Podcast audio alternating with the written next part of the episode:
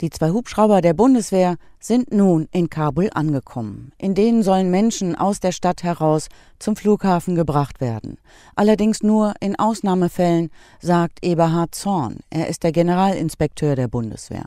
Man muss sich das so vorstellen, äh, dass äh, von vornherein Sammelpunkte festgelegt werden, die wir international abstimmen. Und dann fliegen wir grundsätzlich mit zwei dieser kleinen Hubschrauber raus. Einer nimmt dann das Personal auf, das wir evakuieren wollen und einer sichert dann diese Landezone und die Amerikaner unterstützen das komplett durch die Koordinierung des Luftraums. Regulär können maximal sechs Menschen mit diesen Helikoptern transportiert werden. Tausende, die nach Deutschland gebracht werden sollen, aber harren noch in Afghanistan aus. Es sei eine der größten und schwierigsten Luftbrücken der Geschichte, sagte US-Präsident Joe Biden. Dennoch verspricht er, dass alle US-Bürger nach Hause gebracht würden. Die Bundeswehr muss daher schnell handeln, denn alle Nationen, die jetzt noch vor Ort sind und Menschen rausholen, sind von den USA abhängig. Wenn sie das Land verlassen, würde die Luftbrücke nicht mehr funktionieren.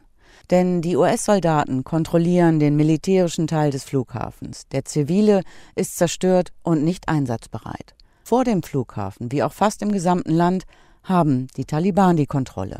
Ja, also unser Bild ist, äh, dass wir um den Flugplatz herum eine ganze Reihe von Checkpoints haben, die durch die Taliban besetzt werden. Das sorgt auf der einen Seite auch für eine gewisse Stabilisierung und Ruhe und, und, und Ordnung äh, vor den Toren.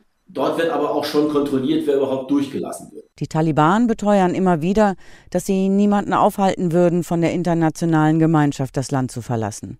Sie appellieren aber an die ausländischen Nationen, im Land selber zu bleiben. There is no rest to embassies, diplomats from our side. Es besteht kein Risiko für die Botschaften und Diplomaten hier von unserer Seite, sagt Suhail Shahin. Er ist einer der Sprecher der Taliban.